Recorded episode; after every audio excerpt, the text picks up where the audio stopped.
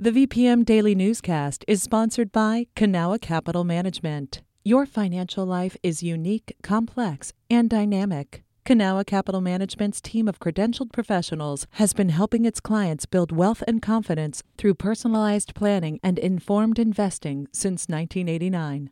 Learn more at cancap.com. That's K A N C A P.com. You're listening to the VPM Daily Newscast, a recap of today's top stories in Central Virginia. From the VPM Newsroom in Richmond, I'm Benjamin Dolly. Governor Ralph Northam says Virginia's National Guard forces will remain deployed in Washington, D.C. until President elect Joe Biden is inaugurated on January 20th. Virginia State Police will also remain at the nation's capital. On Wednesday, Northam sent members of the National Guard and 200 state troopers to assist local law enforcement in subduing a mob of pro Trump extremists that breached the U.S. Capitol. National Guard members from Maryland and New Jersey were also deployed, along with the 1,100 troops from Washington, D.C.'s National Guard. Black clergy with the Virginia Interfaith Center condemned the siege at the U.S. Capitol building. The group had scheduled a press conference Thursday morning to announce their support for abolishing the death penalty. Whitney Evans reports.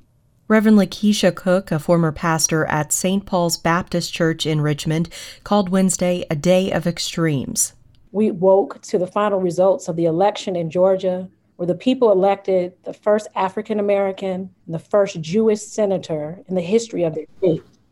As the day progressed, we watched in horror as domestic terrorists invaded the U.S. Capitol. Cook tied much of the violence to the country's dark history of racism. The largely white group of pro Trump extremists breached the Capitol building with what appeared to be little resistance from law enforcement, and a man was photographed with a Confederate flag inside the building. Cook said the country will not heal until it acknowledges the wound of racism. Whitney Evans, VPM News. Senator Tim Kaine told reporters yesterday that he was appalled by the violent mob that breached the U.S. Capitol. Kaine was also upset at his Republican colleagues, whose objections to the presidential election results, he says, incited the break in. It was so discouraging to see these senators preaching lies about the election being stolen or that people have questions about election. You know, you cannot preach lies for months and then use the fact that people believe in lies as a reason to say we need an investigation. Senator Mark Warner is also calling for a full and thorough investigation of the insurrection. He's the future chair of the Senate Intelligence Committee. There was not the kind of preparation that I had been promised literally the night before by a senior official at the FBI. Warner says the pictures of insurrectionists walking the halls of Congress play directly into the hands of foreign adversaries like Russia and China whose goal, he says, is to undermine Americans' faith in democracy. Last year's gun rally drew tens of thousands of people to downtown Richmond, including members of far right groups like the Proud Boys. This year, the event's organizer says gun rights activists will protest from cars and buses on January 18th. Ben Paviour has more. The pro gun Virginia Citizens Defense League is organizing a caravan that will travel in waves down Broad Street towards the Capitol. Philip Van Cleave heads the group. Our, our stuff's always been peaceful. We've never had a single problem in all the years we've been doing this. Still, the FBI arrested three alleged insurrectionists just days before last year's rally. Brian Moran is Virginia's Secretary of Public Safety. What we do this year will be done in a very coordinated fashion. It will be done in light of what intelligence uh, and information we receive. Republican Mike Dickinson, a former Richmond City Council candidate, is planning his own rally at Lee Monument. These events will take place just two days before President elect Joe Biden is sworn in. Ben Paviour, VPM News. An average of 120 Richmonders are now testing positive for COVID 19 each day. As Roberto Roldan reports, the city is continuing to see new peaks of coronavirus transmission.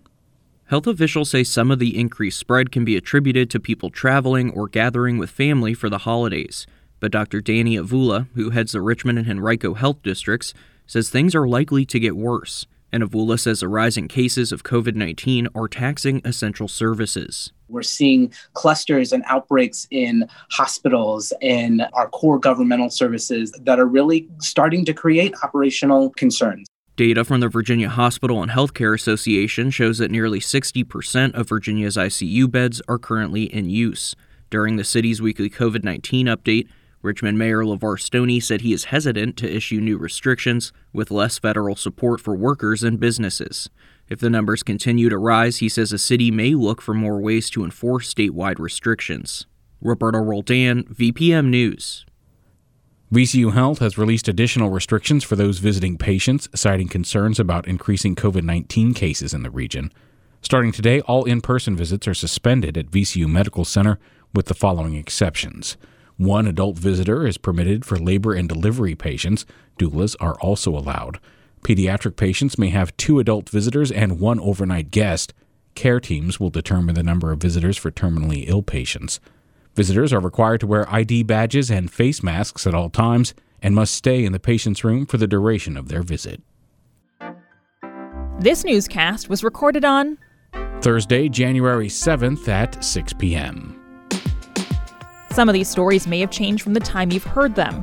You can stay connected to what matters by heading to vpm.org/news or follow us on Facebook, Twitter, and Instagram at myvpm.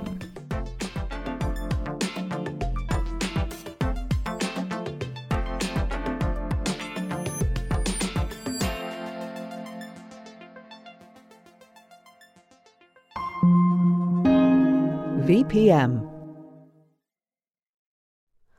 Hi, it's Terry Gross, the host of Fresh Air. We bring you in depth, long form interviews with actors, directors, musicians, authors, journalists, and more. Listen to our Peabody Award winning Fresh Air podcast from WHYY and NPR.